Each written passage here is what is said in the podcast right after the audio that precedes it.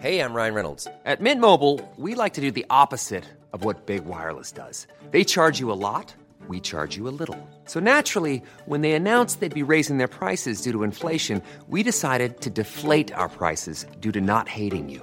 That's right. We're cutting the price of Mint Unlimited from $30 a month to just $15 a month. Give it a try at mintmobile.com slash switch. $45 upfront for three months plus taxes and fees. Promo rate for new customers for limited time. Unlimited more than 40 gigabytes per month. Slows. Full terms at mintmobile.com.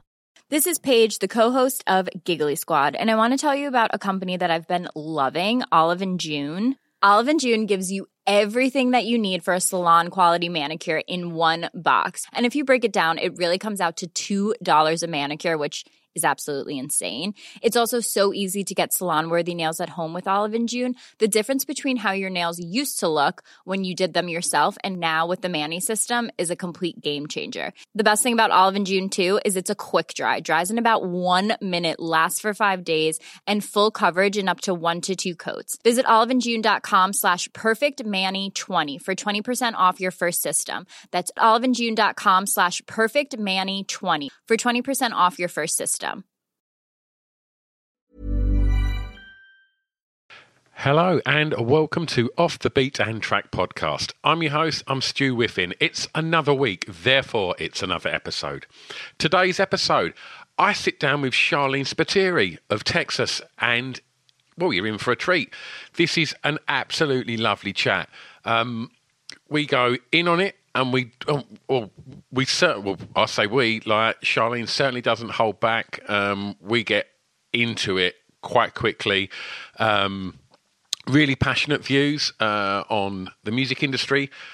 Uh, and and where it's going, and people's you know certain people's approaches to, to songwriting and the, the you know the science, for want of a better word, uh, of that. And uh, yeah, it's a passionate start, and and it just this has been one of my favourite natters um, this far, and you're going to see why. And before we get started with that chat, uh, just a few thank yous. So thank you to Scroobius Pip and everybody at the Distraction Pieces Network. Thank you to Ash for sorting this out. Um, thank you to 76 uh, for producing this podcast. Um, and thanks to you lot. Um, thank you very much because uh, it's you lot that have continued to support this podcast and you know i've seen you kind of sharing it on your, your socials and you know and every time you give us a like a love or a comment or something like that on on, on the socials for the podcast it, it really does help. So thank you so much. Um and yeah i think that's the thank yous done. If this is your first time listening to off the beaten track then when you get to the end of this episode, um, go and have a look in the back catalogue because you can hear me talking to artists such as David Gray, um, Fatboy Slim, uh, Motley Crue, Foo Fighters, uh, Butch Vig. Did I say Fatboy Slim? Fatboy Slim, Suede, um, Idles, Sleaford Mods, and if you like your your actors, then you can hear me talking to Maxine Peake, Amanda Abbington. Uh, gosh, there's so many. There's over 300 episodes now, so I'm not going to try and list them all. So just go and have a, a look in the archives, and I'm sure you'll see some people that you'd uh, you'd like to hear talk about their creative journey and the songs that have been important in that. Um, if you'd like to support the podcast, then you can do that um, well, really easily by subscribing uh, on whatever platform you listen to podcasts on. Uh, if you see us on the socials, as I mentioned, a like, a love, a share, a retweet, all of that, that's really kind.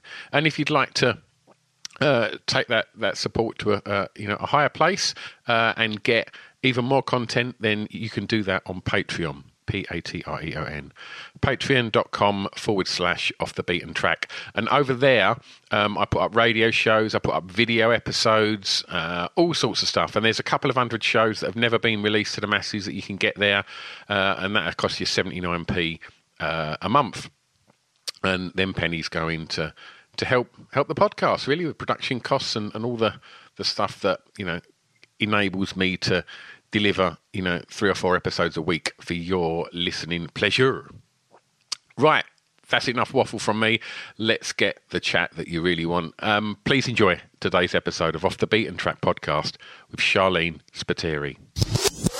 Right i've got to take a quick break in this podcast because i've got some super exciting news off the Beaten Track podcast is proud to go into partnership with the Cacao Bar from Hotel Chocolat. That's right. The cacao bar is not a chocolate bar. It's all the best bits of a chocolate bar put into a really exciting new alcoholic range. That's right. Gin, vodka, and a beautiful range of cream liqueurs. So, one of the big bonuses of this partnership is obviously I'm super thrilled to have Hotel Chocolat working with us, but they sent me a great big box of this stuff. And I'm telling you, it's amazing. Go and check it out www.hotelchocolat.com or over on the socials at Hotel Chocolat. But yeah, in the coming months, there's going to be opportunities for you to get involved with competitions with us, to win bottles of stuff. There's loads of exciting things coming soon, and I can't be more happy to say that this podcast is in partnership with the Cacao Bar from Hotel Chocolat. All right, let's get back to the podcast. It's Off the Beaten Track podcast on the Distraction Pieces Network with me, Stu Whiffin. Okay, we are recording. Charlene, how you doing today? I am good. Um, I am literally, uh, yeah, I'm, I'm, I'm in good spirits. I've been talking about myself all day, which I have to say is not the most interesting thing on the planet, and I'm slightly um, bored of the sound of my own voice. But apart from that, all is good.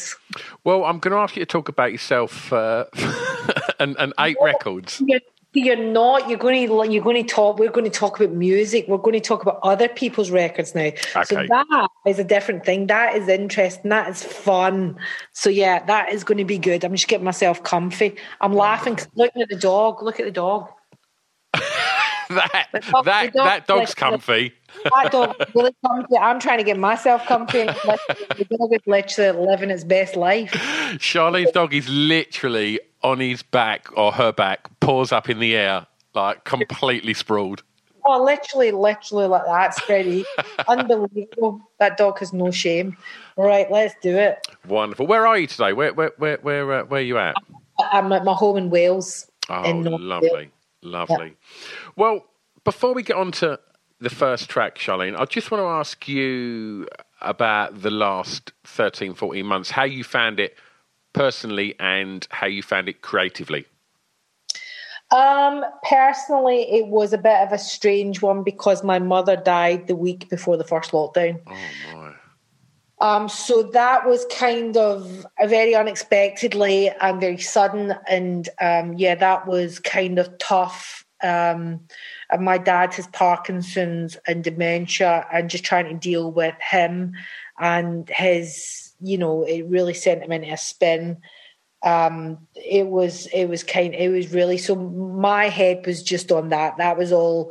You know, there was a pandemic and everything was going on, and I was just very conscious about I was very conscious and very sensitive to people losing loved ones and family and friends and and yeah it really it really it, you know it really really had a big effect on me Okay. Well, let's uh, let's talk about the, the, the, the positive thing, which is music, and Yeah. and, and I'm going to ask you to start your playlist today, Charlene, with track one, which is the song that you regard as having the greatest ever intro, please. do you know what see when I get these things to do lists I get so excited and there's so many options and I'm like oh ah you know you go through it because you know I'm like literally like what is what so I, you would have to say one of the greatest Right. See, this than- is the one that all musicians struggle with. This first one. Because there's there's there's like a list of songs that you can literally go no but that's great for that reason and that one's great for that reason and that one so there's so many different things but probably um the intro of the song for me that was literally my beginning of like yeah this is what I'm going to do. And it would have been the clash and should I stay or should I go? Um, just when it goes, woo! It's like, it's like, bring, you know, when you see that bring on the, you know, I did a thing with, with Mick Jones years ago for um, Great Ormond Street, a fundraiser. And I remember standing and we did Should I Stay or Should I Go? No way. There was myself. The band was Mick Jones, Bobby Gillespie, me, Um, who else was in band? Oh, anyway, it was a great band. We did a thing for Great Ormond Street, and basically we did Should I Stay or Should I Go? And I just remember just watching Mick when he went, and I was like, ah! Because we, uh, Texas, we used to do a version of Should I Stay or Should I Go that was very Nancy Sinatra like. So I turned it into the real feminine kind of like femme fatale kind of um, quite sleazy version, um, which was great. But um, yeah, it was just hearing that in that moment, and I'm like, yeah, that's why I'm going to pick it as one of the greatest intros to a song. Oh, what what an intro! And no one's ever chose it, which I'm really surprised at. Really? Yeah, yeah. Uh, and it is just that. Everybody would have thought I would have picked a Marvin Gaye song, which I could have because Oh, look at you now, squeezing the honourable mentions in. Yeah, you could, you could. But I mean, there's loads of songs I could go down the route. It's like, but for me, that is like I literally had a long thought about this and a really good long think about it, and and I was like, no, that's I kept I kept going back, kept going back because instantly when the, I saw the question, that's where I went Yeah. straight away. It was either, but the only two songs because I, I I didn't instantly go Marvin. Funnily enough, I went between the Clash and Should I Stay or Should I Go, or Love and Happiness, Al Green. Oh, Those, were- those were the two songs that I really fought between for intros. Mm. Because I just think that opening to Love and Happiness is like mind, you know, mind blowing and jaw dropping. Just that love and happiness, just the way he says it, and he holds it, and then it when it goes when he goes with the, the you hear the foot go. Ding, ding, ding, ding, ding, and that Hammond because it, so it's really those were the two, but those were instantly the two songs that when I saw the question, Love and Happiness and Should I Stay or Should I Go came into my head. So I like to ask uh, musicians this question in regards to intros. So, you know, if we look at how people were listening to the first Texas record, is very different to how people listen to music now. Uh, Yeah. And with that in mind, we're seeing nowadays there being all kinds of things that are thrown into the science of making a hit record, and you know, There fucking science to make a hit record. I've never heard so much shite in my life. It's literally people talking about doing using computer programs to write the greatest song ever. It's like fuck off. Songwriters like the greatest songs ever, not fucking computer, you bunch of knobs. It's like typical of record companies going, you know, the conversations that I've heard for a million years now of record companies of the, the, the doubt that they put in songwriters' brains. You know, I remember literally um, when we gave, when we handed over Black Eyed Boy to a record company, they're going, not really hearing it, not really hearing the, the hit in it. And you're like, what? Then we sent, then they said, go away and have a fiddle with it. And we took it away and just threw it in a corner and sent it back to them three weeks later, the exact same when they went, oh yeah, now it sounds exactly the way it should do. And you're like, that. you know, you just think wankers. Yeah. You fucking bunch of wankers. And then they take young bands that are coming through. You know, these young bands are writing, like, they could be writing, they could be like the next Kim Bob Dylan for all they know. And they're like, yeah, let's get you in with, let's get you in with some really good songwriters. And you're like, but they are songwriters. Let them write the fucking song. It really upsets me. Sorry, I'm having a moment of. No, I'm loving it because I'm, I'm, I'm, I totally agree with you, Charlene. I hate the fact that we, you know, the record companies are, are thinking of how quickly thumbs are moving on phones for TikTok and things like that. I God, just don't think, stop, don't even talk to me. Literally, the, the, the amount of times you hear a record company like you're going like that, they're going, yeah. I mean, you know, maybe it'd be like we could kind of like go down the Ed Sheeran route, and you, you're you're looking at some young kid that's there with an acoustic guitar with an acoustic guitar, and they're like, Ed Sheeran. you're like, yeah, but Ed Sheeran's been Ed Sheeran's Ed Sheeran. Why would you want to make another Ed Sheeran record? Because Ed Sheeran did that. Mm. You're like, let you know these are musicians and songwriters. Songwriters are geeks.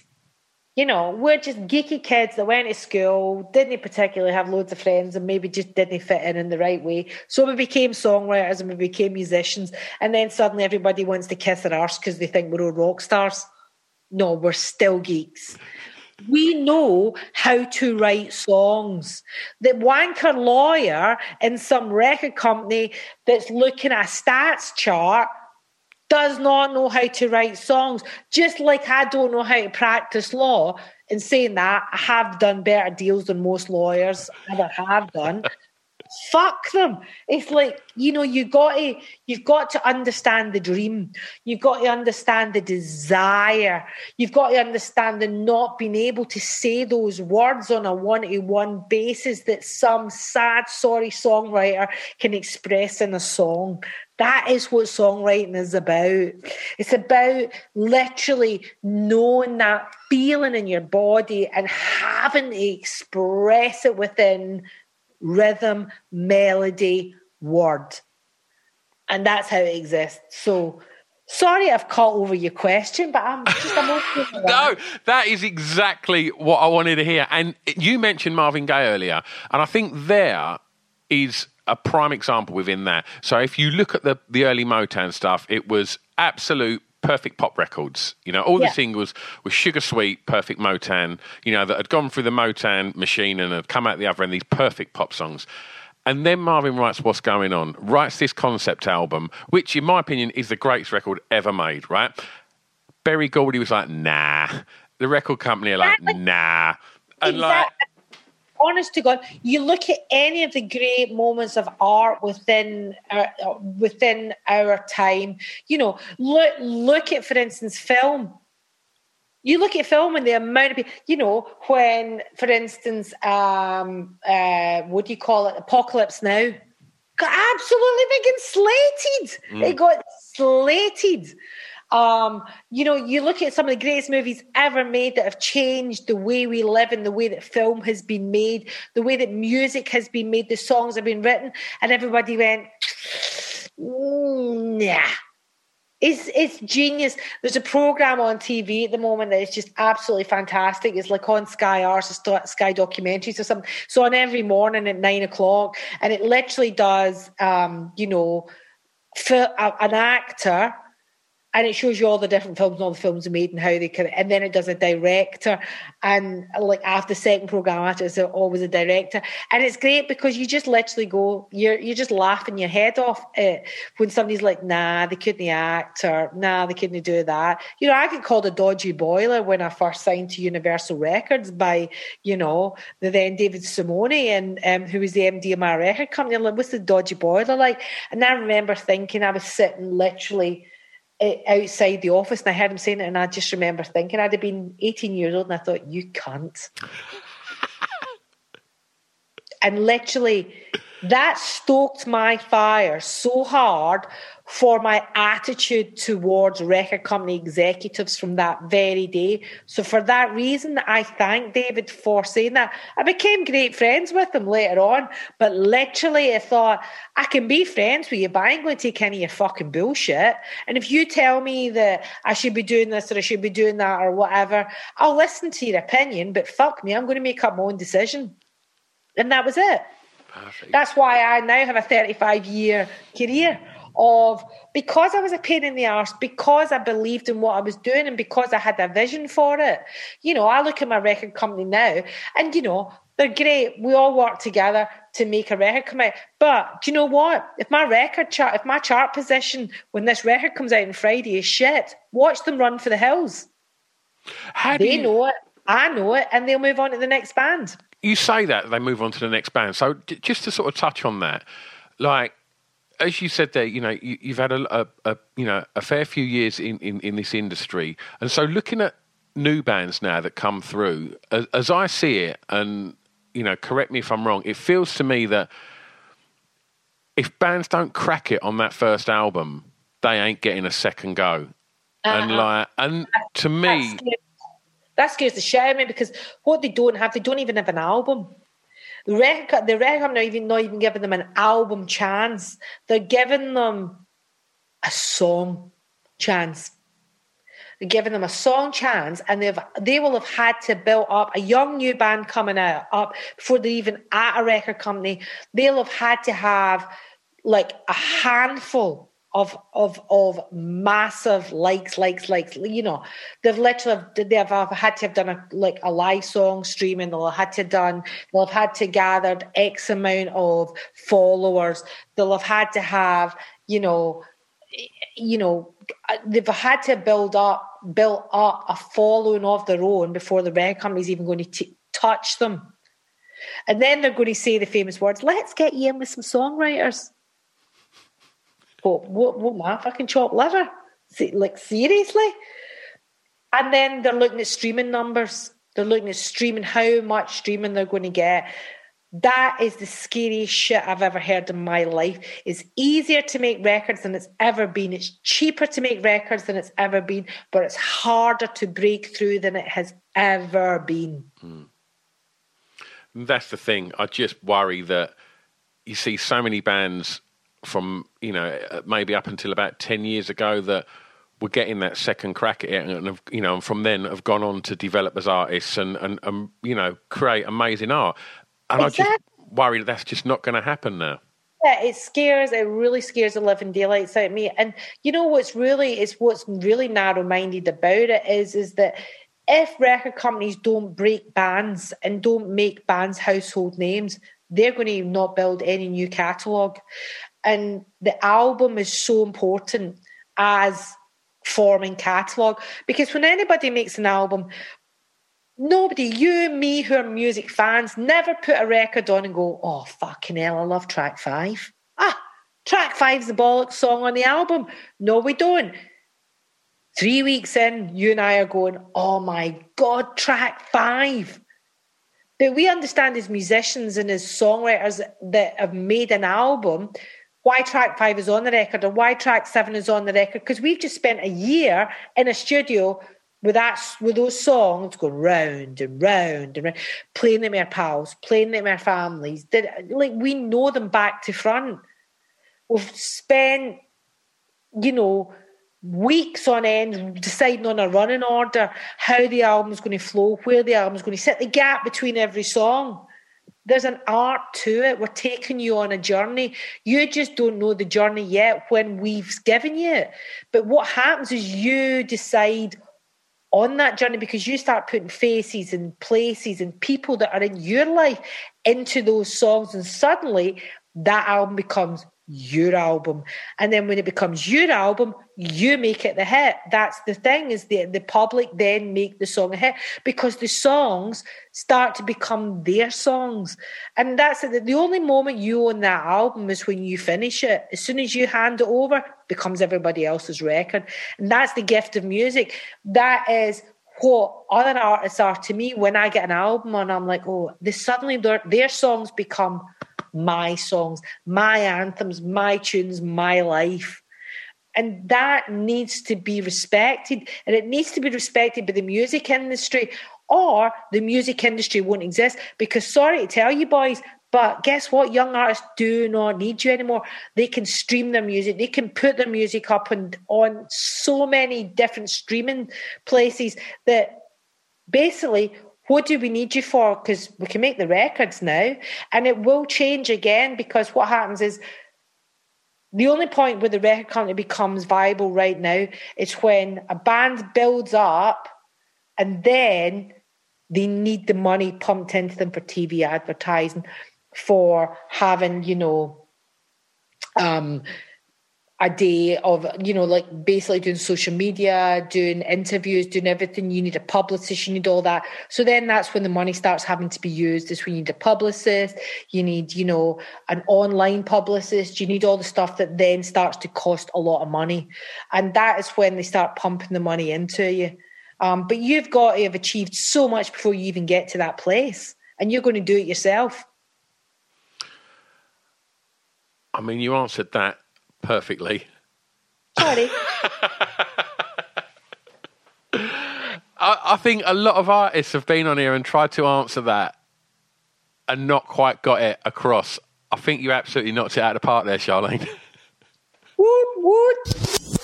Listen up. I've only got another new sponsor, Egg Fried. It's this super cool clothing label. And if you're into sort of skating and street art and gigging and, and kind of like really cool art and throwing a little bit of Asian culture and, and the designer's kind of weird sense of humour in the mix, then you're pretty much there with the wonderful world that is eggfried.com. Now, they do these amazing, punchy kind of graphic tees, hoodies, and sweatshirts, beautiful art prints, as well as this. They have a denim range, all handmade in house, all supporting the slow fashion movement. Not only that, they've given you a discount code, 10% off when you head over to eggfried.com. Just use the code EGGSALAD, E W G S A L A D. Save 10%. Go and get lost in the world of egg fried. Also, they've got a new kids range and it's called Small Fried, and it's super cool, super cute. Um, and again, it's all over there in this wonderful world. Go and get involved at eggfried.com. I'm going to take you back for track two. I'm mum. I'm a mum. You have to say it like how it is. Try, trying to explain to your child. Sometimes you've got to be able, as a woman, sometimes you've got to like break it down.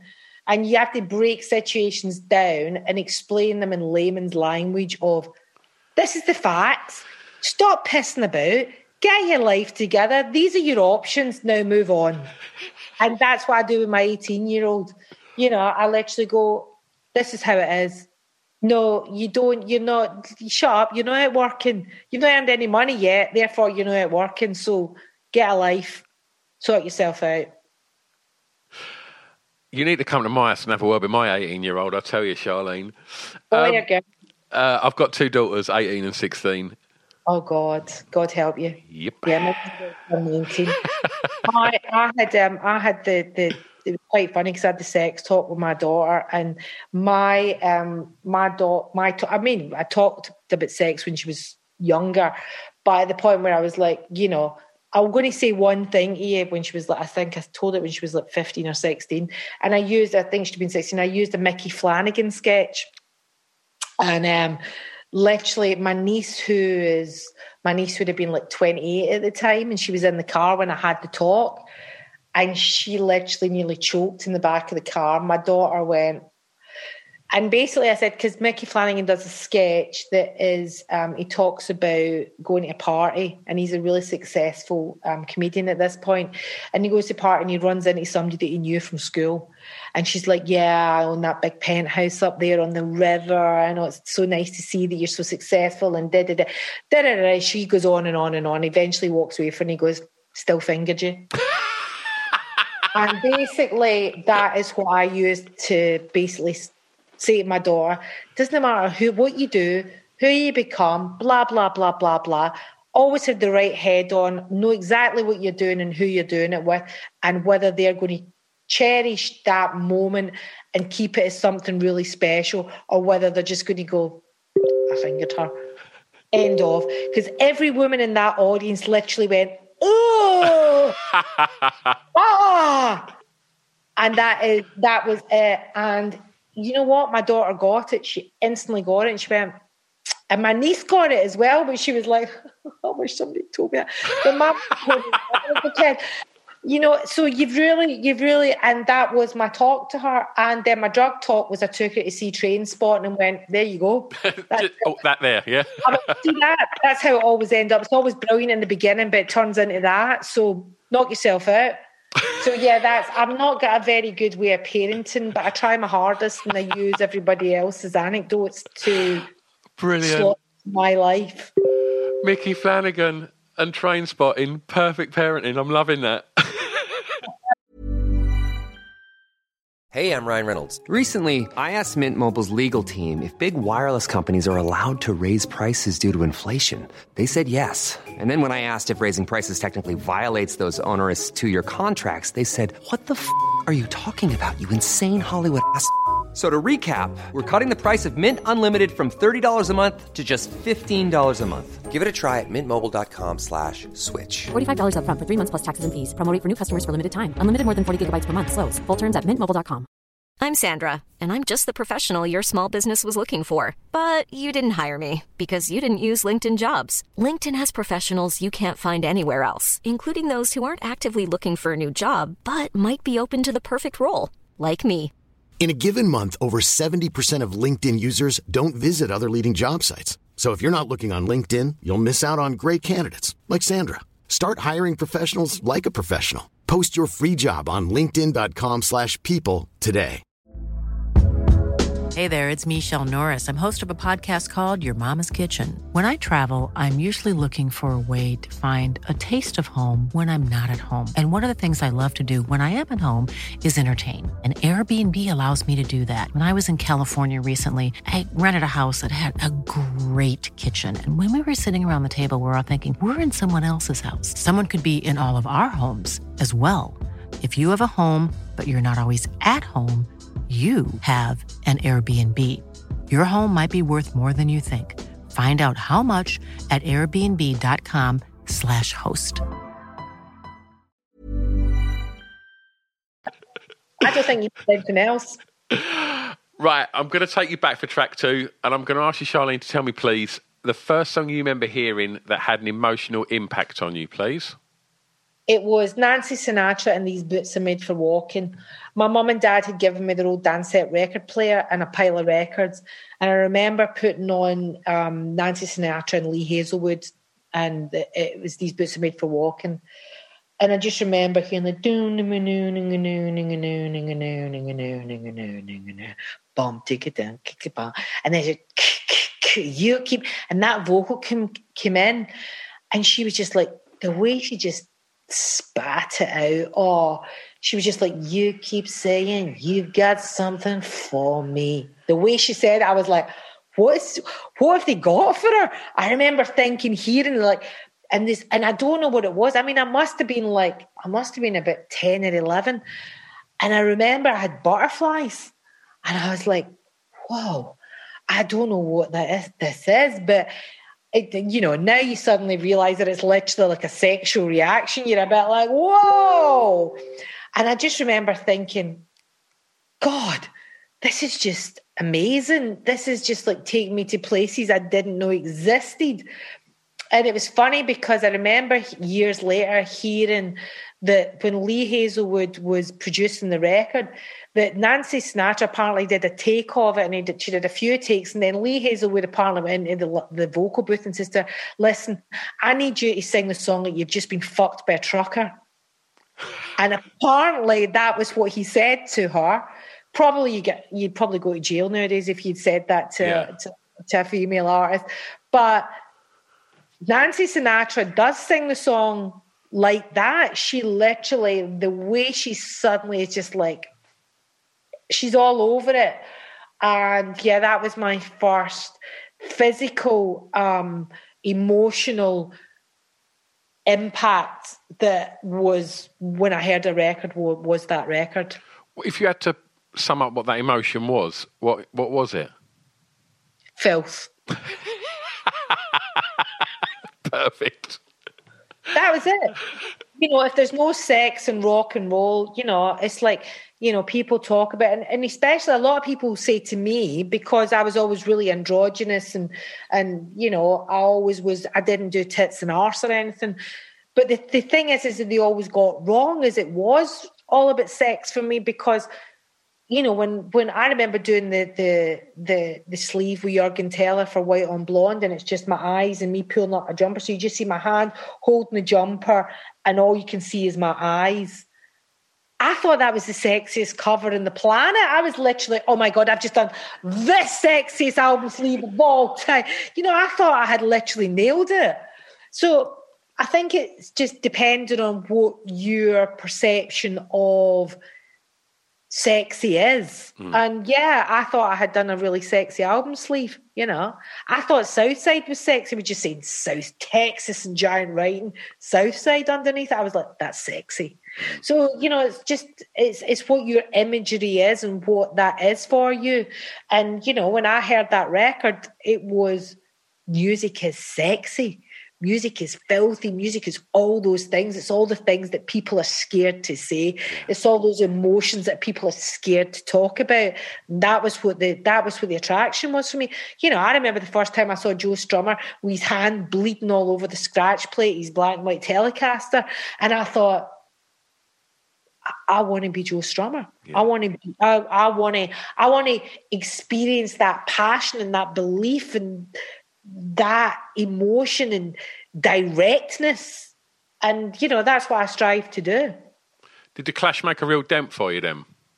Absolutely. You know, the Clash were my band. Um, I literally, I never ever saw the Clash live. I was just that bit too young when they did, even when they did like the Glasgow gigs, and I was just, I was literally just too young to get into the, the rock garden. I just couldn't get in. I was just, I couldn't even lie about my age. I was just never quite looked old enough. But yeah, I mean, I absolutely loved the Clash, and you know, as much as I used to, I used to check into hotels as Jenny Jones. I love it. Yeah. Okay, stay in the formative years for track three. Uh, Sharleen, can you tell me the song that reminds you of your time at school, please? It was the jam in Town Called Malice. Oh. And I just remember literally hearing that for the first time. And it's funny because, you know, it was at that point, like, I mean, Town Called Malice is probably for me got the most Motown to like the Jam records. Definitely. And you know, I adore Motown. Everybody knows I adore Motown. I've spoke about it five million times. But I remember having my radio hooked onto the, the handlebars of my bike and literally, I'll never forget that summer. And just riding my bike with the wind in my face, just oh, literally feeling like the blood was soaring through my body at an enormous rate of just teenage angst and and just belief in thinking that you know I just, I just, just absolutely adored it. I'm getting up to let the dog out the door because she's scratching at the door, going, "Let me out, bitch! Get out, go, on you go." Um, and I just, you know, it's funny because I, uh, yeah, like literally around about that time, um, I remember coming back from school, and uh, we'd missed the school bus that day, and me and two of my mates literally we thought, right, we'll get the train, and we jumped on the train um, to Balloch because um, I went to school in um, Vale Leven Academy in Alexandria, and I remember getting on the train. And we got off the train and we were walking up Balloch, um, coming to the bridge where the loch goes into Loch Lomond. And literally, we looked down and we saw this big tour bus, and you know, it was Balloch. You never saw a tour bus in your life. You were literally like, "What's that?" And we were looking, and the next minute we saw the jam, and we were like, hell is the jam!" And we ran down, and they were literally so lovely. And I'll never forget, Paul was literally like, yeah, just, it went on in the tour bus. I mean, now I know what's on the tour bus, obviously. You know, there's loads of chocolate and crisps and rubbish and junk for us all. And he went on, I'll never forget, he gave us all a bar of Furry Friends chocolate and I have still got that bar of Furry Friends chocolate. It was in a shoebox in my mum and dad's house in a cupboard um, for years. And then jump to White on Blonde, and I'm at an awards ceremony. I think it was like Q magazine or something. I was at it, and on my table was Paul Weller. And I went really sheepish. I was literally like, oh my God, Paul Weller. Like, and I don't ever go like that with anybody, but I literally turned into that like kid again in on the Balloch Bridge. And um, I said to Paul, says, he's like, how you doing? It's lovely to meet you. And, and I was like, you know, I, I actually met you many, many years ago. And he's like, really? And I was like, I says, well, actually, I said, do you ever remember being in Loch Lomond? And they, and he knew exactly. The no way. But he went. We were we were we were just signing a new record deal, and they'd taken us to Loch Lomond because we were playing a gig in Glasgow, and they took us to Loch Lomond out on a boat to sign to sign the contract. And that was why they were there. And I says, I was one of those kids. I was one of the, the girls that, that, that and he just was laughing, you know. Eh, it was just amazing that, you know, your your story comes right round yeah. and so, you know, for me that was that was the song of my youth was was Town Called Malice. Wonderful. Wonderful. Well, just touching on school, was it something that you enjoyed? I hated school, hated every minute of it. I was really badly bullied. Um, I just didn't fit in. You know, I was the I was a stupid wee geek that was standing in the record shops when all my mates were trying to chat up boys. Now I, I was genuinely just looking at the records. oh God. They never none, none of the boys ever fancied me anyway. They were always a bit they were always a bit like, see your mate Izzy McNiven, and I was always like, "Hmm." but um yeah, I was just like trying to get my record collection together and also I was so sad. I was so OCD. I would always buy a plastic sleeve as well to put my singles in or my Always albums in. standard. Yeah, I know standard, and you know now it pays off. But yeah, that was that was me. I was the the sad little torag that was literally really genuinely interested in music. Never ever dreaming that I would ever become a musician or a songwriter. It's so easy. I think if you love music, like if something clicks with you, you know, whether it was Nancy Sinatra or, or whatever, I think in them formative years, it's so easy to fall in love with records and not people. I think like, and especially when like you, you know you see Top of the Pops and you see these people, it was like it's just incredible, isn't it? Like you, you just No, I just that's the thing is I feel so bad for young people now that there's nothing like that. yeah. you know, because Top of the Pops as well, which was really important, not even just a bit, not just the music, but the generations that were watching it at the same time, because and the mix of music you would get on it. Mm-hmm. So there would be something that your mum absolutely loved, and she'd be dancing in the kitchen to. She'd come running out as she was cooking the dinner, and you're watching it and going, "Oh, I love that record." And you're looking at your mum going, what a loser. You know, just the really like stupid stuff that you would think my mum's nuts. Or suddenly it was a cover version of something and you're thinking, why does my why do my parents know the words to this song? Not realizing it was so there was the educational, you know, form as well, where they would then introduce you to the original record. Um, and I really I really miss that with my daughter. I mean, we play music all the time and literally always has done since she was a little girl. But what is really good is that, that what's quite funny now is that, you know, my daughter and I share um, a Spotify account. Um, like we have one of those family ones. Yep, same. And it's really funny because my daughter is rocking my playlists because my playlists are rocking. And literally, like, and, and it's funny when I hear her coming up with some songs now, I'm like, how did you know that? She's like, oh, I heard it on your playlist. And I'm like, oh. But do you think some songs, right? Because I've got this, this this weird little thing that that what you've just said there has just sparked it, and I've asked a few guests this because it come about about three years ago, driving along with with my daughters in the car, uh, and it was probably absolute eighties or something like that was on, and Aztec Camera, somewhere in my heart, come on, right? Oh, what a tune. Right. I mean, one of the greatest intros ever, one of the most perfect pop records ever made, right? Uh, and Roddy Frame was just the coolest looking dude. And I like, and and as soon as it comes on, it's like crank this. It's like it just gets better and better and better and better as it unfolds that record. And I just clocked in the rearview mirror, and my kid's singing along. And so I sort of turned it down. I was like, "How the fucking hell do you know that?" Um, And they're like, "Uh, "We just do." And I just think that some songs Well, find well, their way. why- do you know why they know it? I know why they know it. It's in an advert. Right. Yeah. It was in an advert for ages because that's how my daughter knew it. Right. I was out, I was like, how does she know that song? I've been saying that I, I play it. It's on, it's on my, um, because I've got a list called My Youth.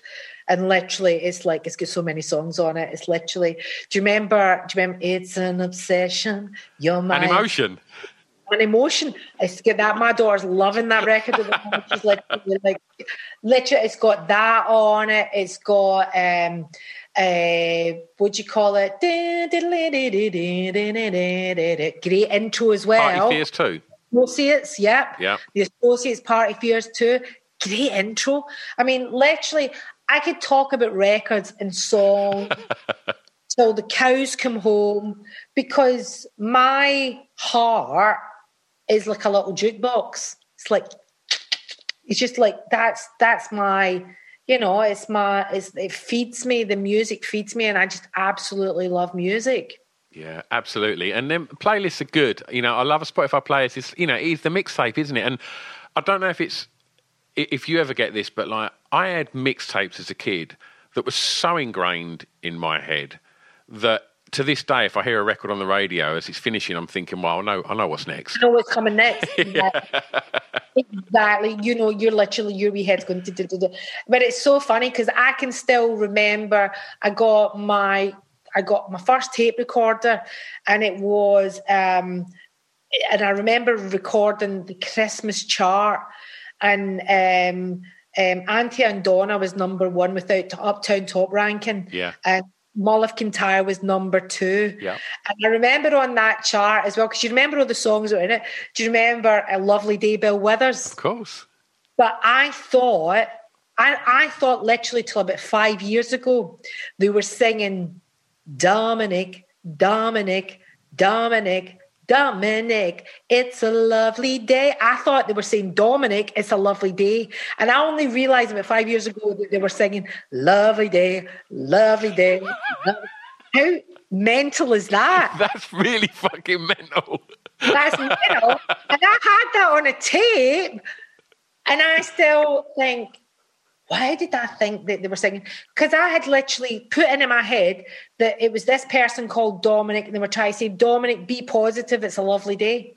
I don't know why that just came into my head. But anyway, that was. I love the was, whole story. What happened to Dominic? Come on, cheer up, son. Come on, it's a good song. It's a lovely day. Do you know that real disappointment when somebody goes, no, when somebody says to you, like, and you're a grown up and a songwriter with hit records, when somebody goes, like, no, no, it's lovely day, lovely day, lovely day, lovday, day, lovely day, lovely day.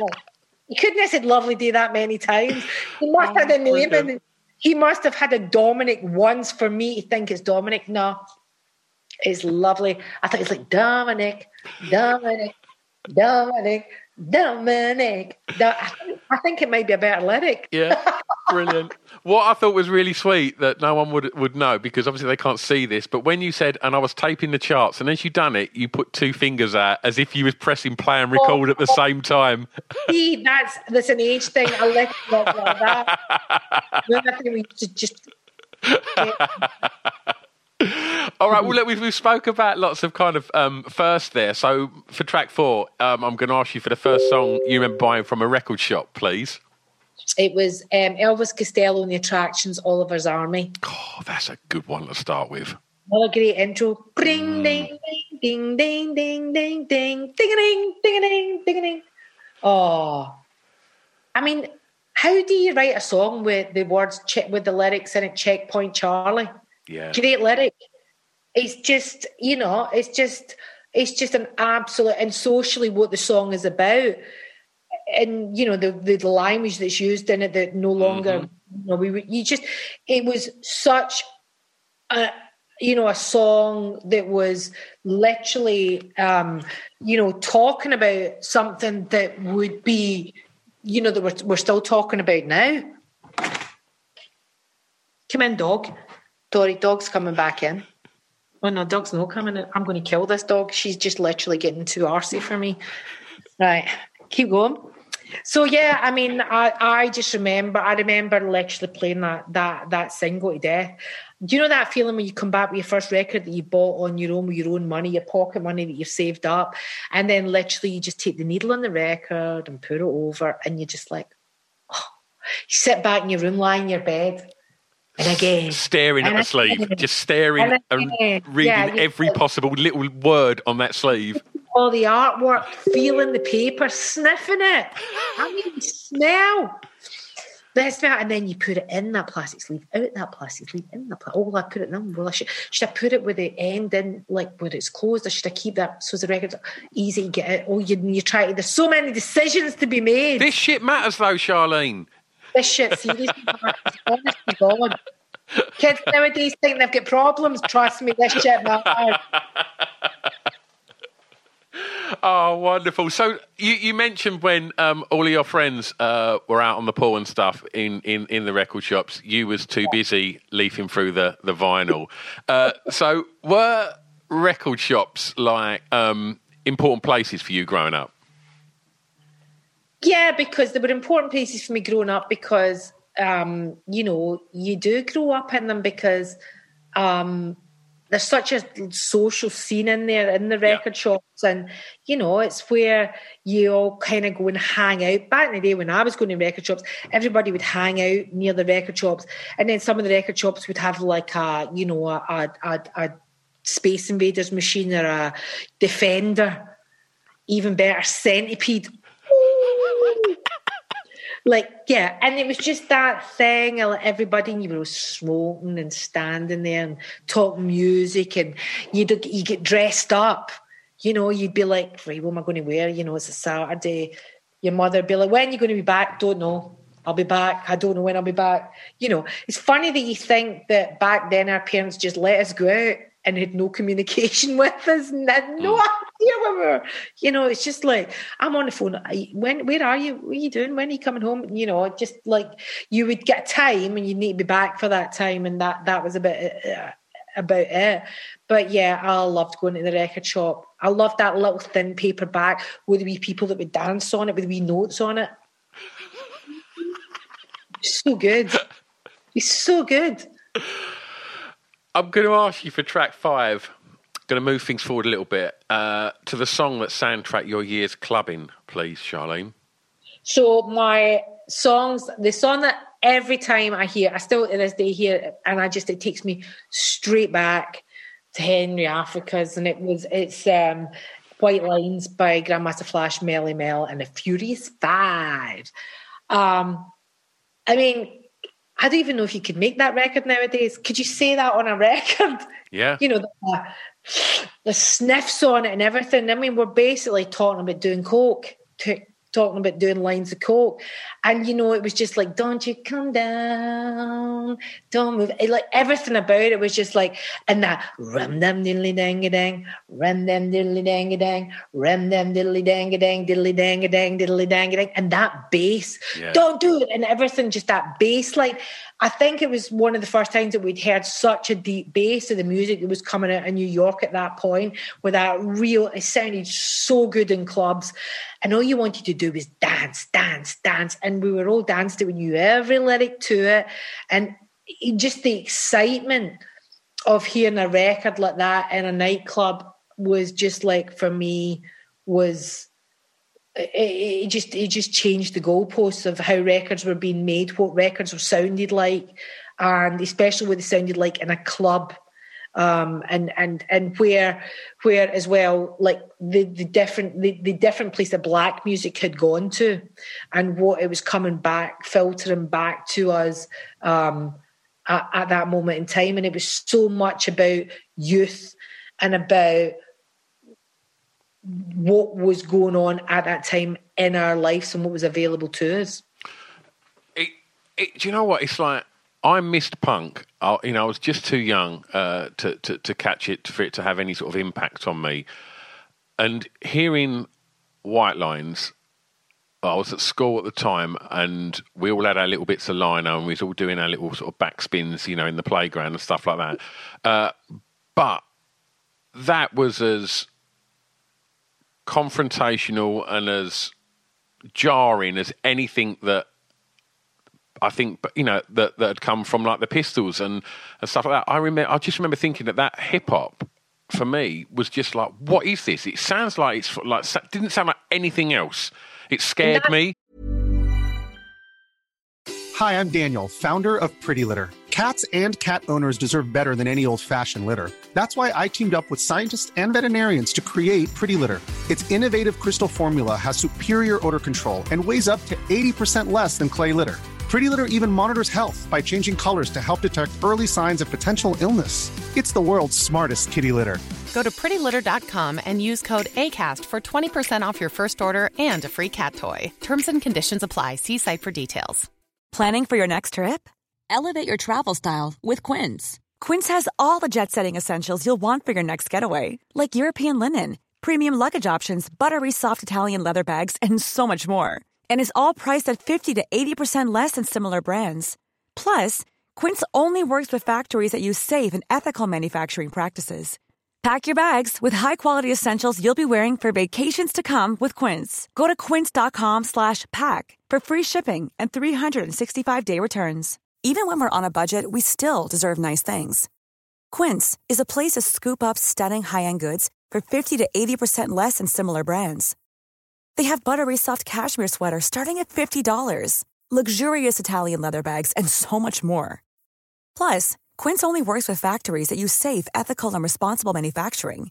Get the high-end goods you'll love without the high price tag with Quince. Go to quince.com/style for free shipping and 365-day returns. Yeah, and that's the thing that's so important to let young people make the music that they want to make. Like going back to what we were talking about, because it was like, what is this? You know, it was it was that really got to my glasses off because my eyes are killing me now. Um, it was that really important thing, um, the important thing of just hearing something that was like, I, I don't know what this is. I mean, the amazing feeling that you're just hoping that will continue. It will continue. Everything goes through lulls and will come back again because the song will always come through. But yeah, I mean, I, I remember hearing hip hop and just going, what? This is just, again, this is filthy. Yeah. This is like, oh, oh, I just, I'm, I, I'm dancing in ways that I never even knew existed in my body. You know, you were just doing things, you were batting up into people like, what the fuck? You know, your mother would kill you if she'd seen you on a dance floor at Yeah. that moment in time. You were just, it was, you were just getting down and dirty and literally doing things on dance floors that hadn't been done before. And it changed everything. It changed everything. Changed the way we dressed. It changed the culture we lived in. It changed the way we, you know, we we interchange with a young generation of, of color for for all of us that we shared this thing um this this and, and and a culture and a music that was literally educating us of to a culture and that we didn't know. Yeah, and absolutely. it, it was really really important really important socially educating us um and educating us from a black point of view and you had to go and find it. It wasn't accessible. It was, you know, there was, you know, where where, where I was living, like, uh, just outside of London, you know, there was a couple of pirate radio stations where you could like try and tune in your little stereo to try and hear some hip hop, and like, Exactly. but it was, it was only when you'd see things like, you know, Melle Mel and things like that on top of the pops that it was like all you really got, and like other than that, you just couldn't hear it anywhere. you couldn't hear it you couldn't get hold of it unless you did know the right people or Yeah. you know right places to find it and How know, exciting's that though in itself? But it was it's amazing because you know it's, it was like a real moment of discovery, discovery of something that your parents never knew about as well. Because it was the first times we'd got something like, and that that was the same thing as when punk happened to, that generation. It's like having something that your parents have no fucking clue about, and and I guess for me, I, I guess there was a point when my daughter had really got into like years ago. My daughter would have been about twelve or something, and she really get into K-pop, and I was like, "What is this?" Like you know, but I understand why she getting it, and understand because it was something that I wasn't going that I didn't know more about than she did. Um, you know, now her music taste has changed, and she's gone down a different route, and she's into other, you know, you know, way different stuff from that. But I understand why she went through it at that age, Yeah. and why she it was it was her music, it was her thing.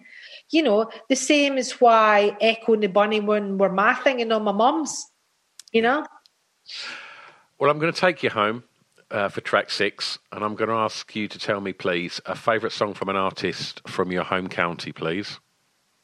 um, I am going to go. Or I, I mean, people will be like that. That's biased, but I'm literally going to go. Altered Images. Don't talk to me about love.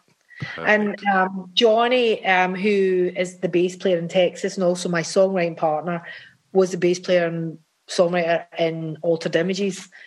And I remember, I mean, it was funny because when I first met Johnny, I was like, I know you. um, but um, I still think when I hear Don't Talk to Me About Love, um, I just think, what a great record. it hasn't dated at all. It still sounds totally current. It sounds amazing. That ah, the melody. I remember. Um, I mean, recently we just did. Um, Clare's actually features on the new Texas album, um, and sings with me. Um, we do a duet together. But what happened was, is a few years ago we did the three or four nights at um, Kelvingrove Park in Glasgow, and we thought, what can we do um, that was um, that, that, we can give something to Glasgow that's a bit different. And we asked Clare to come on stage with us, and it was really funny because you know Johnny had been on stage a million times with Clare and heard Clare sing live a million times, but the rest of Texas hadn't.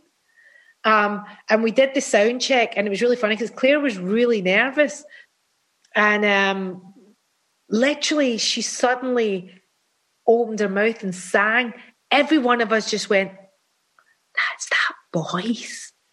It's the voice, and it was a, a voice that took us, and a record that took us straight back to being those kids sitting in front of Top of the Pops watching altered images on oh. it.